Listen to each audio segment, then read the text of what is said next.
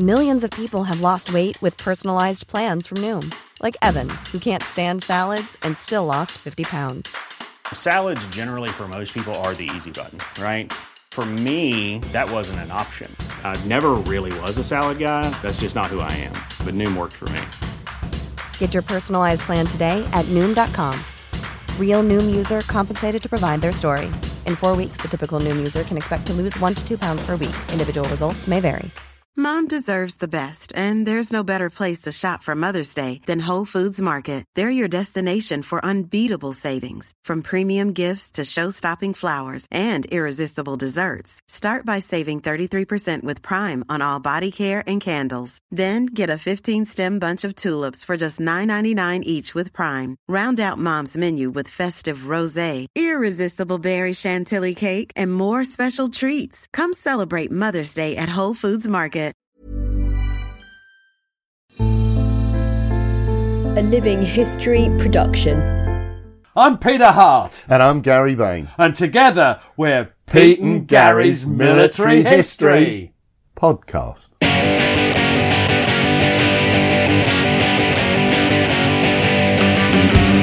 Hello, hello, hello. Good morning, everyone, and welcome to uh, the podcast. What if it's the afternoon or evening when they listen to Well, it? then, good morning, good day, good evening, goodbye. Good start. Yeah. right, well, welcome to the podcast. And uh, today is exciting, Pete, because we start a new series. And that series is going to be on the second, not the first, definitely not the first, the second Fife and Forfar Yeomanry. That's a bit of a mouthful, Fife and Forfar. 54 fart. So, tell us a bit about uh, why we're choosing that particular group of individuals. Well, there's one, there's one, it's not a secret, is it, that my new book, uh, which is out on the uh, 12th of May, What's it called? it's called Burning Steel. Right. A tank regiment of war 1939-45. Can, can still burning? Well, it, yeah, you'll find out as we go through. Uh, th th this, so what, what is the podcast? Well, it's based, it's based on, you know what my job was? I was the oral historian of the Imperial War Museum for many, many, many, many years. They loved me, my, my bosses. Bryn Hammond. He said they didn't even know you weren't there for the last 20. Yeah, some truth that. Um, but uh, I did a project on the second Fife and Forfar Yeomanry, or Fife D Fires as I always call them. Um, and the, it was it was the same as we've done some of these projects before. We did one from the At Close Range book. Uh, that was South Notts Hussars. That was artillery. This is the tank one. And then later on, I did one on the 16th Durham Light Infantry, and that was the infantry one. It's sort of to give a picture of the, and the idea you interview as many people as possible to get a, a wide view uh, so that you don't just get the outriders, you get a general view of everything. Uh, I, I think it works. Um, so we interviewed. Guess, who we interviewed? Tank commanders? Yep, loads of them. Loads of them. So loaders as well. Loaders as well. While, well, they were wireless operators as well. The the gunners, the drivers, the co-drivers, uh, officers, NCOs, troopers, uh, cooks, um, uh, road sweeper. No, that's not true. But we No, did- but you, you did interview the backroom staff, didn't you? As it, Yeah. as it were, the fitters, the mechanics, lorry drivers, and storemen. Yeah, one of your many jobs in the army. Pr- proud, proud storeman you were. Uh, but they're important. That, but one thing that we've you learn from oral history is without these people, there's, for instance, without the lorry drivers and the storemen, there's no fuel, there's no ammunition, so the tanks are going nowhere and they're doing nothing. So, um, now we left it late, uh, but we were lucky. Uh, we, we got as many interviews done as possible, uh, and uh, we had a lot of help from the uh, regimental associations. But most of all, we've got to thank the War Museum who, who provided uh, the finance and the impetus behind it all. And, basically it's a tribute to what these men did fighting Nazi Germany. Uh, so uh, it's it to me it, to me it, it means a lot to me this this project. Uh, there'll be no funny voices. Um, a lot of our fans have asked us to do Fans? more. They've asked us to do more.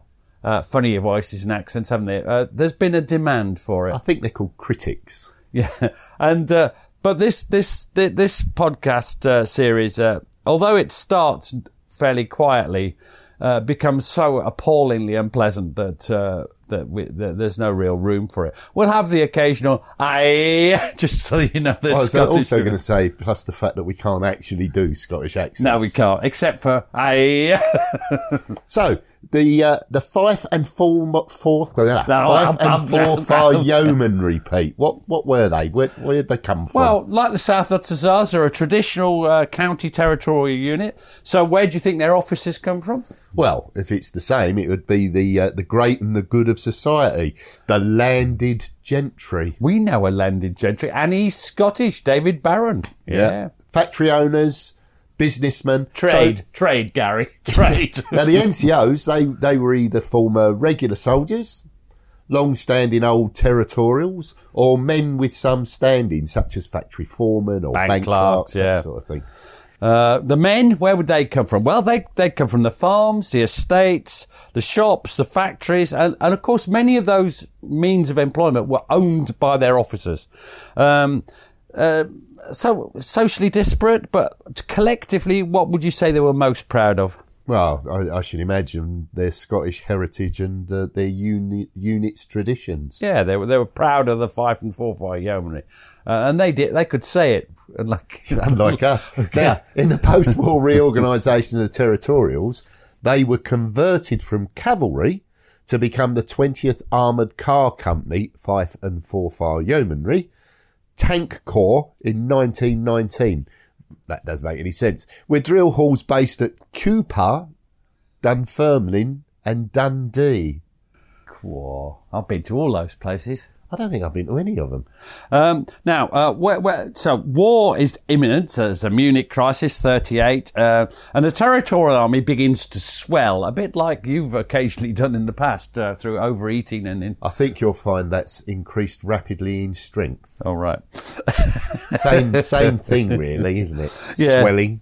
The 20th uh, Armoured Car Company, they double in size, and in December 38, it becomes known as the first, first, Gary, Fife and Forfar Yeomanry. Then guess what happened? Well, in uh, April 1939, it was doubled in size again. I wonder why. I wonder if somebody knew what was going to happen in 1939. It's uh, and, and what do they call when it's doubled in size? Are they all one big unit? No, they are imaginatively called the second Fife and, Forfar Yeomanry. You're having trouble. I'm having real trouble with it. And they were under the command of Lieutenant Colonel A.H. Macintosh. I'm not sure what the A stands for. No, neither am I. That's right. I didn't quite find that out. Now, um, we'll, we'll have a look at a couple of characters that are going to come up. And one young officer I particularly like. Uh, he's a, a great character. I remember interviewing him on his Scottish estate near Abercaldio. I don't know how you pronounce that. It might be Feldy as well. Scotland. In Scotland, yeah. And he was called uh, Douglas Hutchison. Uh, he, he, he, he's a bit like yourself, Gary. Neither the appearance nor the inclinations of a natural soldier. Uh, despite a family tradition of service as officers in the, in the 54 fars. Um, but the shadow of war, like for so many young men, makes him determined to do his bit. And what does he say? Second Lieutenant Douglas Hutchison, C Squadron, 2nd Fife and Forfar Yeomanry. One was aware of the likelihood of becoming involved in a war. My brother, then being in the Black Watch, I decided that I would go in something different. So I joined the Fife and Forfar Yeomanry. I knew a good many of the officers in the regiment. In fact, several of them were members of my family. The regiment had indeed been commanded by a cousin of my father's. They were kind enough, on the strength of the OTC experience, to give me a commission, to which I was certainly not entitled otherwise. Now, uh, you can imagine all over the country, people are watching what's going on in the international scene, a bit like we're doing with the Ukraine, I suppose, uh, following it in newspapers. We, we, you know, whatever, uh, that's all they've got then, really. Uh, and then everyone must be making their own decision as, as to, to, to, to what's next. Uh, you can see that, can't you? Yes, and, and you're going to relay what uh, a young man called Alexander Frederick thought of the situation.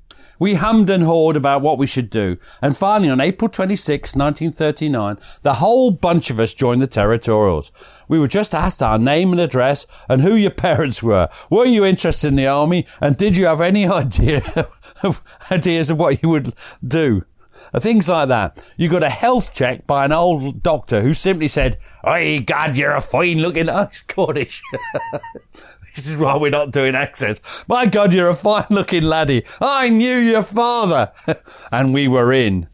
I suppose it's better than knowing his mother.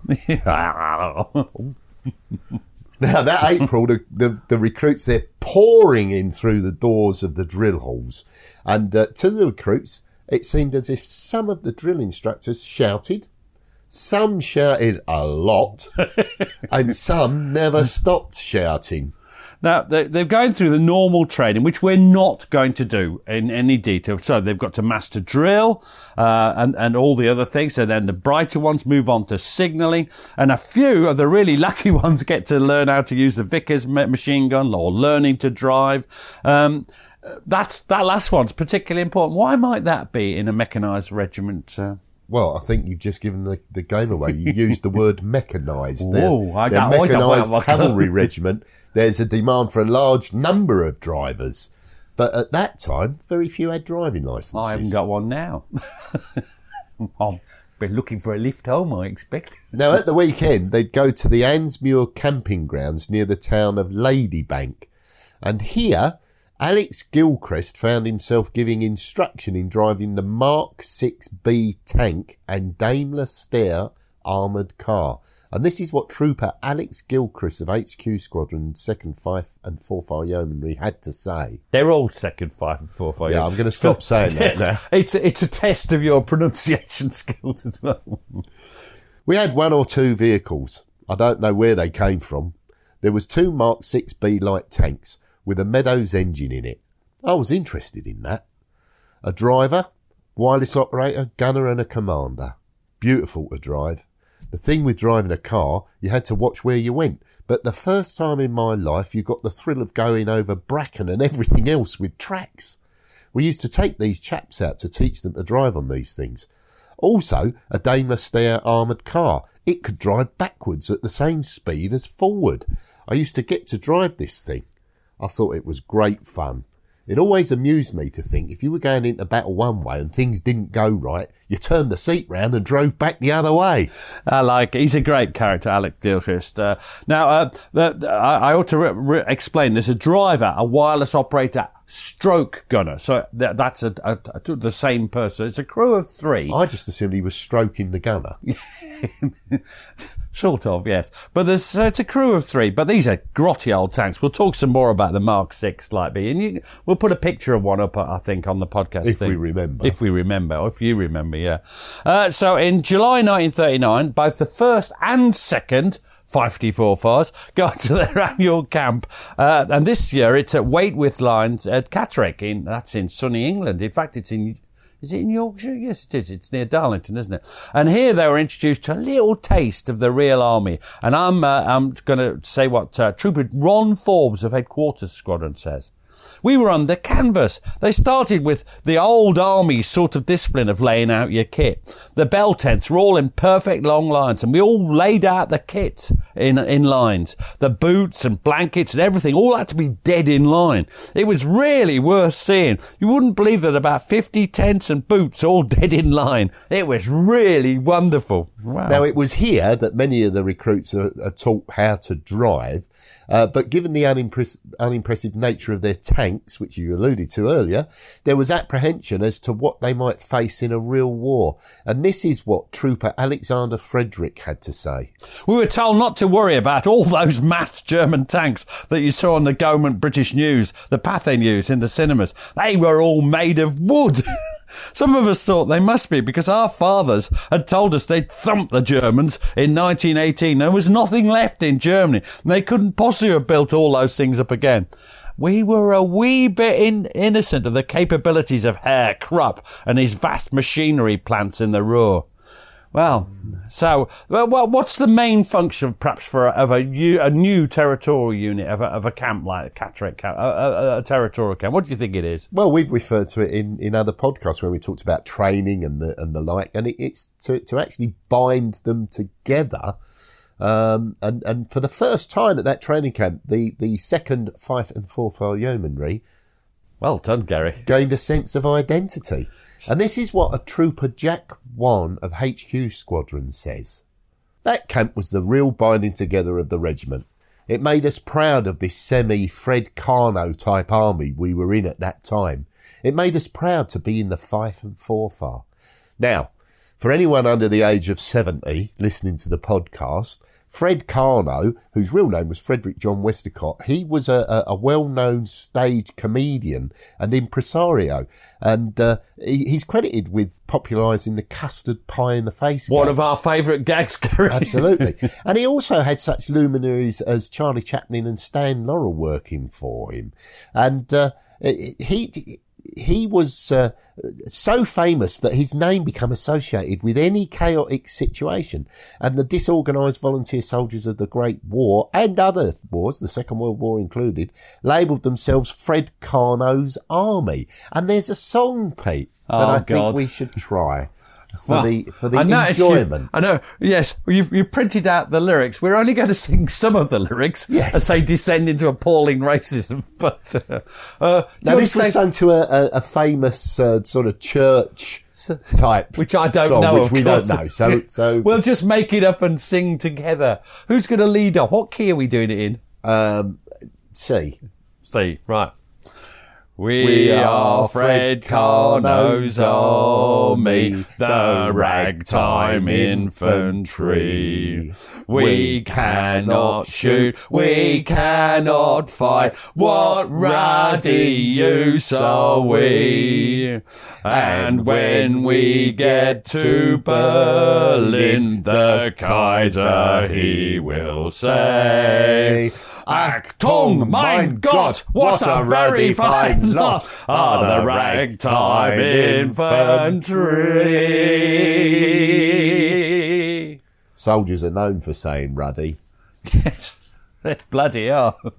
right, so that's uh, that. So that explains that. Um, uh, now, the mobilisation, that, that follows very quickly after the camp, doesn't it? Um, uh, and, and they're mobilised before the declaration of war. Of course they are. They're mobilised on Friday, 1st of September. And uh, Second Lieutenant Douglas Hutchison, C Squadron, said this. I was actually shooting with a friend of my father's. The butler came out with lunch and with the announcement that the Germans had gone into Poland that morning, the 1st of September. I finished my day's shooting and then motored home and reported to the Kirkcaldy drill hole in my uniform the next morning. That was it. Just such a normal lifestyle for the average bloke those days. But he's a lovely, uh, he was a lovely chap, he was. And now all over, all over 54 far lands, uh, the men are uh, reporting for duty to the, the, as fast as possible to the drill hall. Well, after they've finished shooting things. you know. Now, A Squadron, they were in St Andrews. Yep. B Squadron at Dunfermline, Yep. C Squadron at Kirkcaldy, and the HQ at Dundee. And uh, you're going to say what Trooper James Dowie of B Squadron thought about the situation. Well, he's introducing another great character, which is another local landed gentry, John Gilmore, Sir John Gilmore, usually. Uh, he became an MP later. Anyway, uh, Dowie says this. John Gilmore, the officer commanding B Squadron, he said, We'll go into our office now and we'll listen to the Prime Minister, Neville Chamberlain. This will determine whether it's going to be peace or war, but I have no doubt it will be the latter. Of course, he was right. Chamberlain said, I've had no communication from the German Chancellor, Herr Hitler, and therefore a state of war now exists between Britain and Germany. And a corporal fell in a dead faint at my feet. Then another oldish chap, he started to cry because he'd been with the Fife and Forfar Yeomanry in the First World War, and now his son, who was 18, was in it. That was the emotion he had thinking of his son going to war. I said, "My God, this is a great thing. One chap falls in a faint and the other one's crying." I was quite happy. We were young and silly at that time. Oh, this is great. We'll be going to Paris. We'll meet the mademoiselles. Nobody envisioned a long war. Soldiers always the same. It'll be over by Christmas. Over by Christmas. Get to Paris and shag the mademoiselles. Hey, it's going to be great. Or, or perhaps just talk to them. yeah, that was the type of soldier you were. Now, various scares in the interwar years had led a, a, a popular acceptance that the bomber must always get through to cause unimaginable distraction. So consequently, air raid defence and emergency schemes had a natural priority.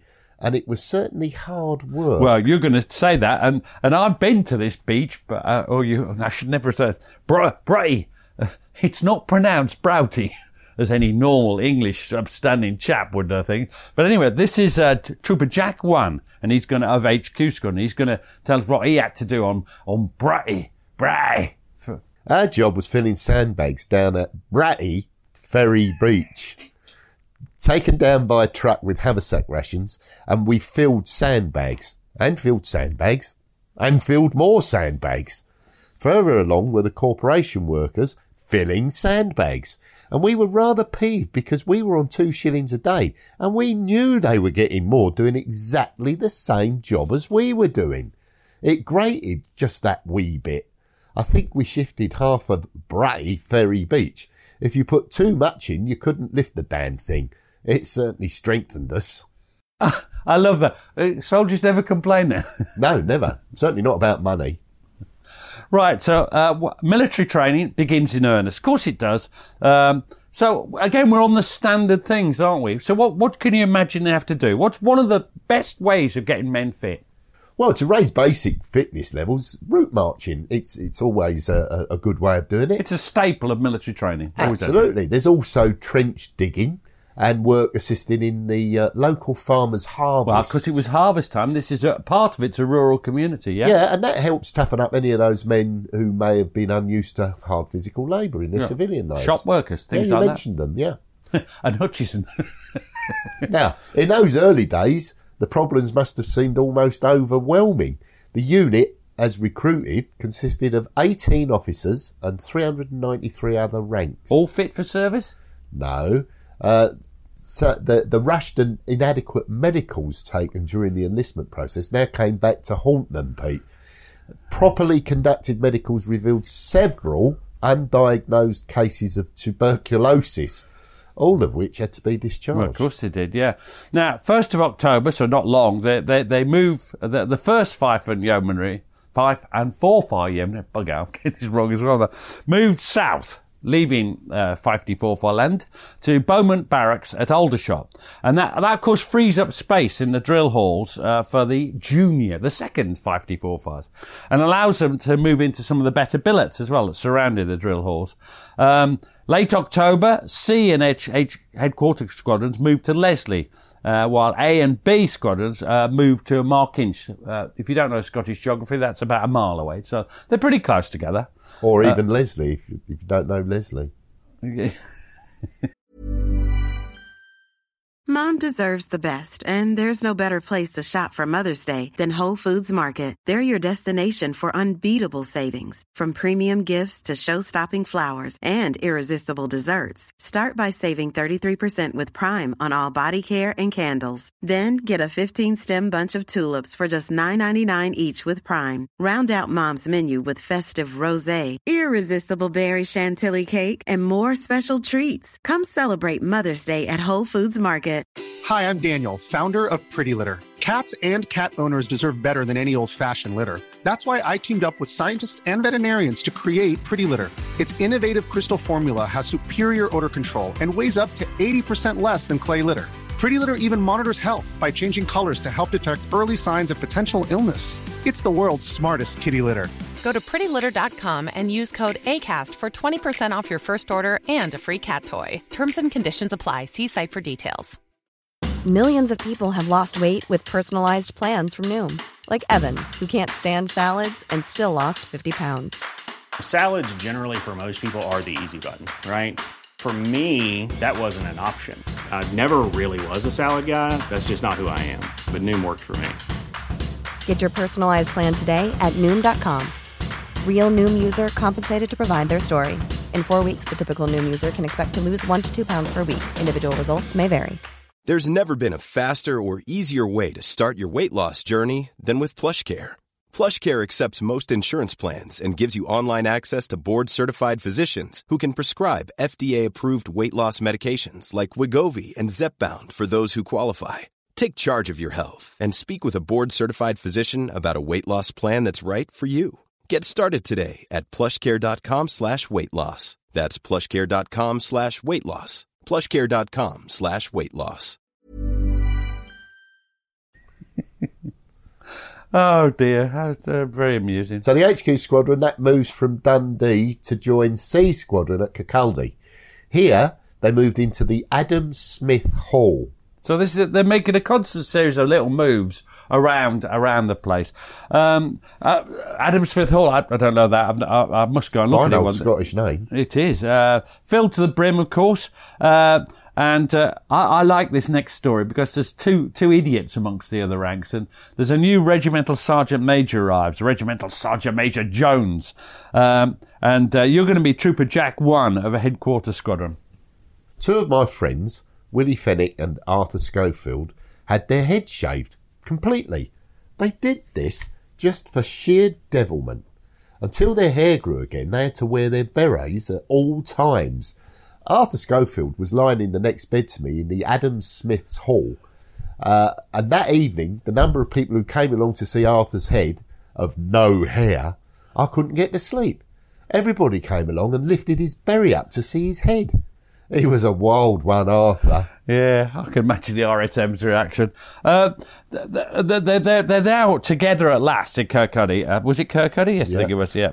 Um, and, and, and they, they start to work, they started to work on regimental exercises. What's their official role? Well, it's an anti-invasion force. Is that likely? Well, an actual German landing was considered unlikely, but there was always the possibility of a German raid on Scotland's vulnerable east coast. So what do they do? They map out theoretical lines of defence. There's no chance of them being dug on the ground. There's no, you know, this is theoretical. Uh, and uh, there, there were false alarms. Uh, the, and, uh, you know, what would the response, what could they have done? Well, at first there's very little effective response that they could have mounted. When at last a few more tanks, Bren gun carriers and a couple of Rolls-Royce armoured cars had been gathered together, Colonel Sandy That's why nobody knows his first name. He's always called Sandy. Macintosh decided to test the battle readiness of his all unsuspecting How does men. he do that then? Well, in great secrecy, an emergency turnout was planned, and with no advance notice whatsoever, the regiment was awoken early one cold December morning to hear that a German invasion was on.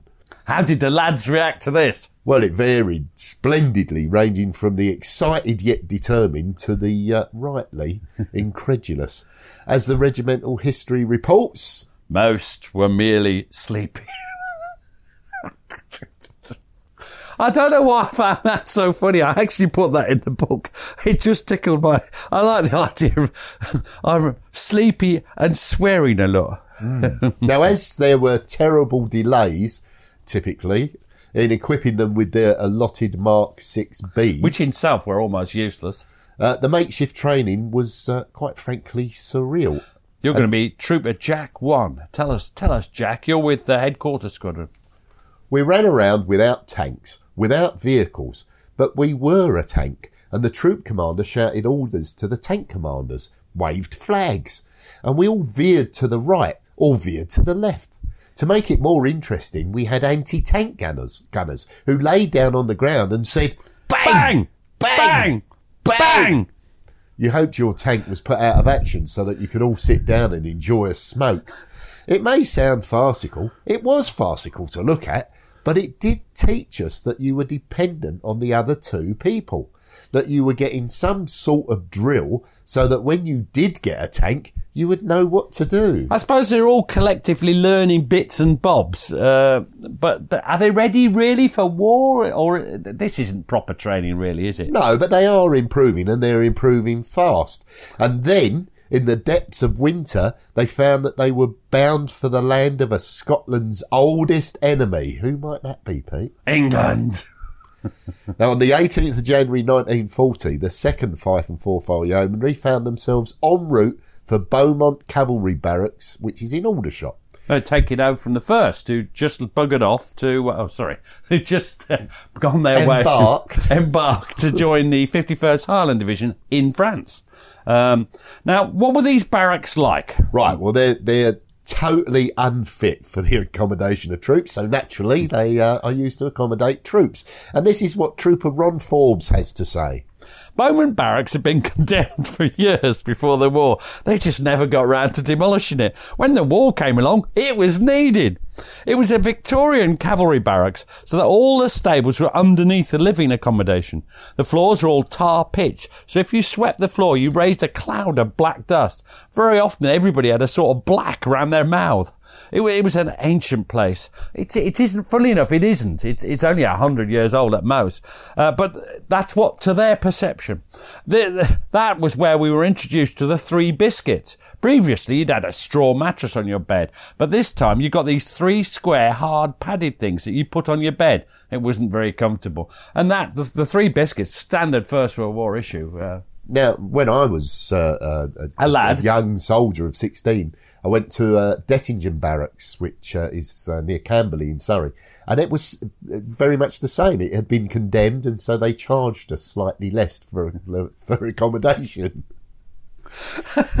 It had been built in the eight, late 1850s, so it was uh, it was 90 years old. So it, that's interesting. Which now that that would just be a building that was built in the 1920s. It wouldn't seem that old, would it? But they, anyway.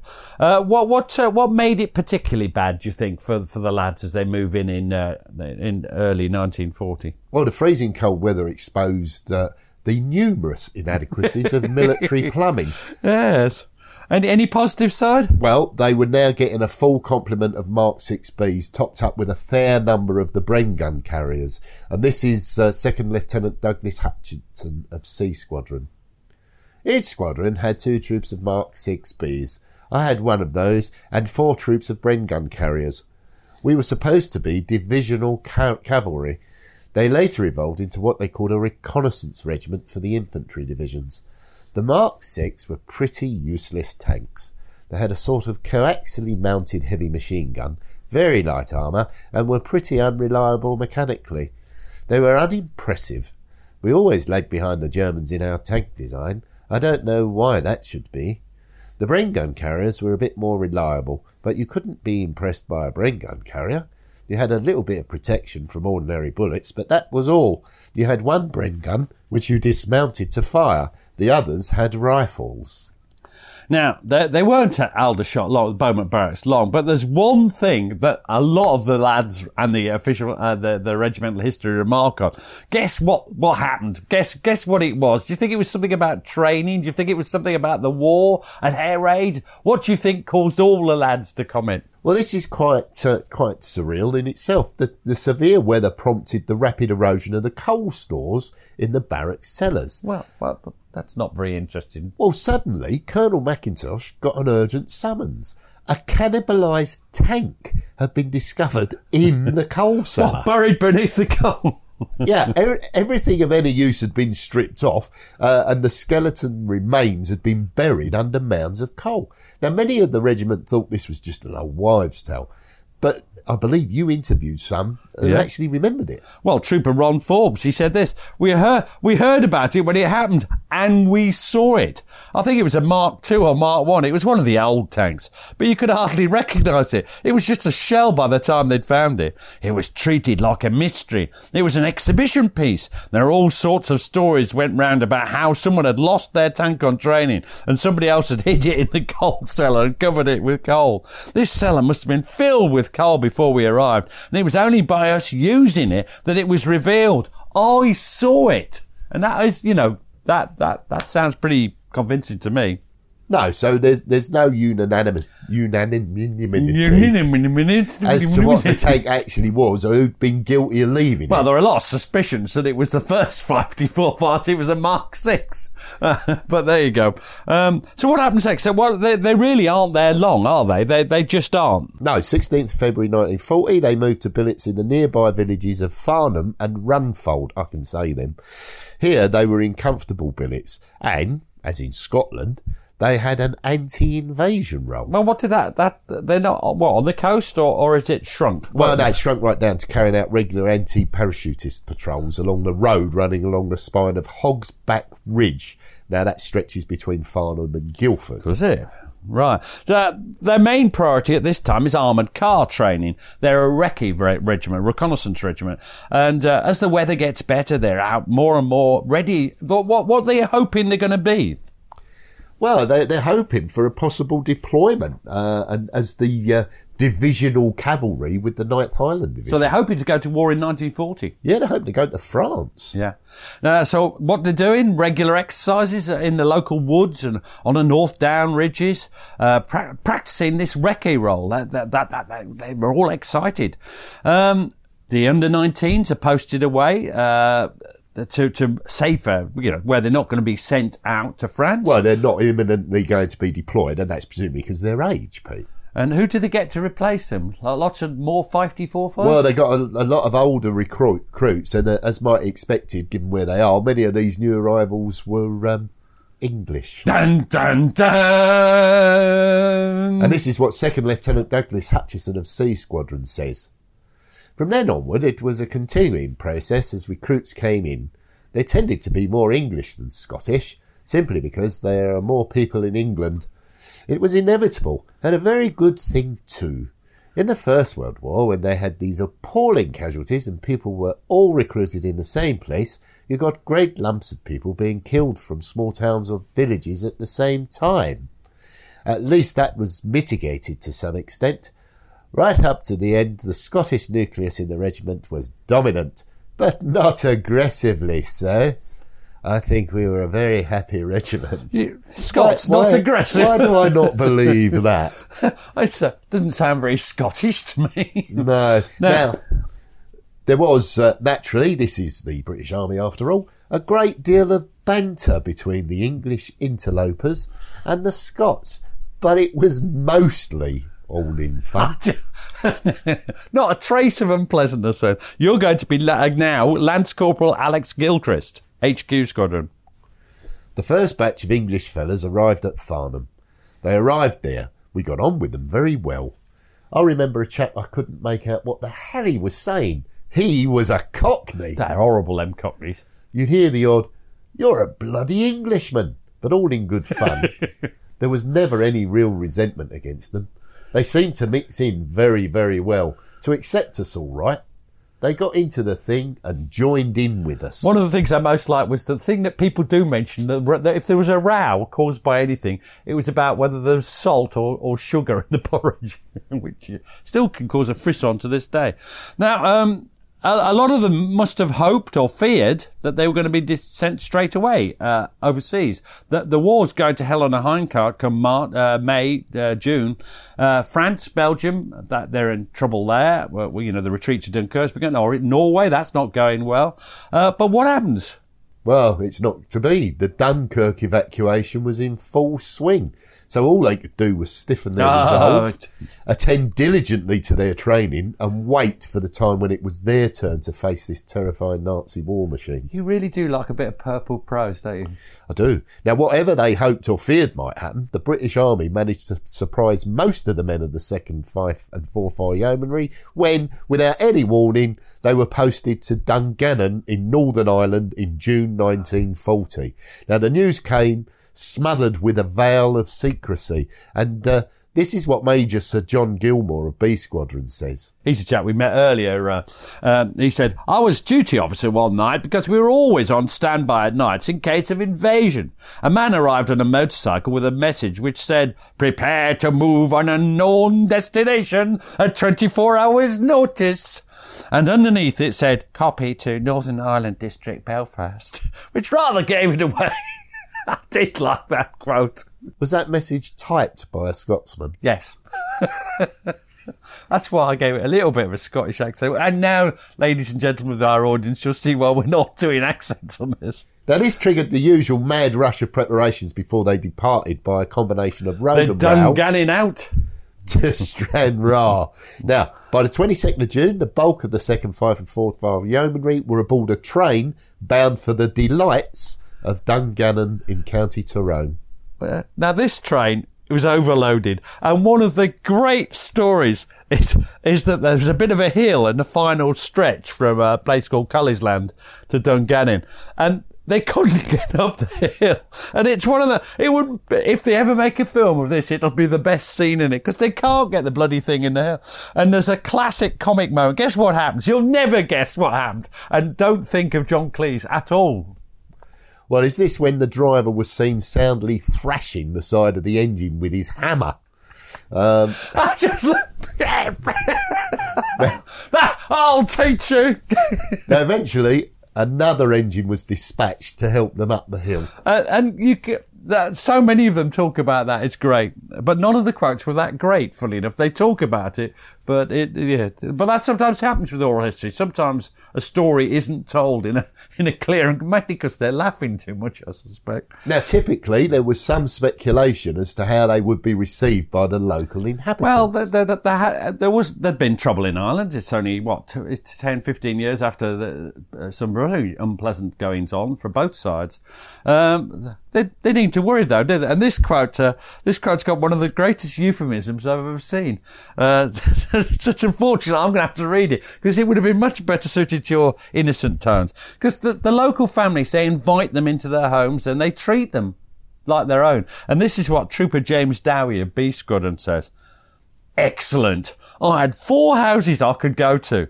We used to get lovely suppers and things like that. Some of the boys even used to take their equipment to the houses. And sometimes the daughters would blanco your equipment and polish up your brushes for you.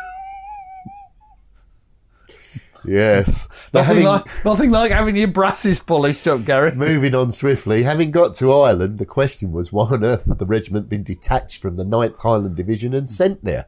What were they meant to be doing? Well, this is uh, and and and this is where I do like Douglas Hutchison, second lieutenant at this point. Uh, but he, he just says he just makes it clear what he thinks of it. Our role was to rush down to wherever the Germans landed and sweep them back into the sea. Trouble is, our Mark 6Bs would never have got there, I shouldn't think. They would have all broken down. Some of the Bren carriers would have got there, I dare say, but it would be a long way to drive to get down there, presuming they landed in County Wexford or something like that. I couldn't for the life of me see why the Germans would want to come via Ireland when they would have a double jump to get at England. And I think he's right. Uh, uh, they, they were just stashed there out of the way and free up accommodation, I expect. Um, um, what the, the, the next quote is uh, farcical. Uh, shows a great bit of squaddy humour, and it's probably actually the most important thing that they did to to thwart the mighty Nazi Empire. And you're going to relate what Lance Corporal Alex Gilchrist did to bring down his headquarters squadron, did to bring down Hitler as as best he could while he was in Ireland. About four of us used to go down to Dublin by train in civilian clothes. We used to walk past the German embassy and do V signs to the Germans on guard. Excellent. Because, of course, uh, Ireland, Southern Ireland was neutral. Uh, so that's why they're in civilian clothes. They did that. Uh, what you, what, how would you describe, what word would you use to describe the role of the Mark 6s and Bren carriers of the second 5D4 fighters at this time? One word? Yeah? Nonsensical. I wonder why that word sprang to mind. I don't know. You wrote it on the notes. Oh, right, yeah. Now, the regiment busied itself with training. So what taught training? What, uh, Well, convoy driving and drills skill? were practiced. Yeah, they Convoy practiced driving? that relentlessly uh, until map reading and the wireless control becomes second nature. even for officers? Definitely not for officers. Firing ranges were all firing ranges were organised. Tactical exercises? Yeah, that tested their potential response to a landing by German parachutists. Run away! Various other equally unlikely emergencies. Um, route marches, tough, more toughening up, bit more prosaic, but that, you know. Uh, Yeah, I mean that's really popular in an armoured unit. Are you saying they're about it. lazy? But it, it was all a matter of instilling a basic level of fitness in all of the men ready for the trials that lay ahead of them. Now, in late December, they moved to a new billet in the bi- village of Bessbrook. Uh, that's in County Armagh. And, uh, you know where that is. So we, we this is quite interesting. Now, I'm going to, this, the, the choice of time of this move, remember how well they've been received in Dungannon? Yeah. This causes a problem, and Trooper Ron Forbes, headquarters squadron, re- reveals all. There were big objections in the town, he means Dungannon. Everybody had their plans for parties and things. They wrote to Winston Churchill, and some member of his staff answered and said they couldn't do anything about it. But when we got to Bessbrook and Christmas time came over, Churchill would see that the maximum amount of weekend leave was given to the regiment. So every taxi and bus was commandeered in Newry to go up to Newry's near Bessbrook, to go to Dungannon for Christmas. Now, Bessbrook, uh, that's famous for other reasons now from the Northern Ireland. Uh, uh, uh, uh, Yeah, well, but it, it had the appearance at that time of a model village. But uh, the Nissen huts occupied by the regiment, they're not popular. the, the lads had preferred being in billets with uh, the civilians, hadn't they? Um, uh, was it as welcoming, Bessbrook, do you think? And, Well, o- overall, it's nowhere near as welcoming to them. Indeed, many of the soldiers were taken aback by the levels of religious bigotry that existed between the Protestant and Catholic communities. happily, I presume that's all gone now. Yeah, absolutely. And uh, this is what Trooper Leslie Gibson of HQ Squadron has to say. I got to know a family called Smith very, very well, and I just about lived there. I went in one day and I thought, things are very chilly in here. I said to the lady of the house, have I done something to offend you? Because I'd hate to think I'd done that. She said, well, I saw you speaking to Mrs. Black. I said, yes, because one of my friends goes to Mrs. Black's. What's wrong with that? They're Catholics. So what? They're just like you and I, ordinary people. Oh, but we don't talk to Catholics. Bessbrook, it's a lovely little village, beautiful, but I've never met such bigotry in all my life. And thank goodness that's been burnt away and it's now a lovely place where Catholic and Protestant live in harmony. Unfortunate choice of words, burnt, burnt away. Yes, that is a bit unfortunate. Now, it was a harsh winter. You realise we'll now get a complaint about that. We will. It was a harsh winter and the frequent storms disrupted training, but the tactical schemes resumed with a vengeance with the advent of spring. So they're polishing, they're refining their reconnaissance role, they're getting ready to be sent, but when? Where's the 9th Division? What's going to happen next? But, but what's happening while they're getting ready? They, they must be near perfection at their role now. Well, back in London, it was decided that the 2nd Fife and Forfar Yeomanry should be converted into an armoured regiment, which meant a move back to England. Oh, is this their island holidays at an end? Well, that's the end of this week's episode as well. Um, uh, what's happening next? Well, the, the second 54 Fires, they're converted into a proper tank regiment. Uh, first with Valentines, then Crusaders, and then the dreaded Sherman.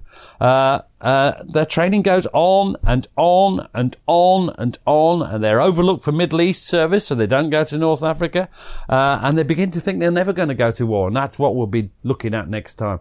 Can I can I remind you? I'm just reminding myself. Uh, that my, my new book is out on the 12th of May. Uh, Gary endorses this book wholeheartedly. He says, I've never read anything like it. Well, what more praise can you? Burning Steel. You've even remembered the title. An Armoured Regiment at War, 1939-45. Well, that's it for this week. Thank you for joining us. Thank you for your hospitality, Gary, in your lovely home. Thank you, Fred, for not farting. And thank you, Pete, for not doing a uh, Cornish pirate. Arrgh. Cheers, Pete.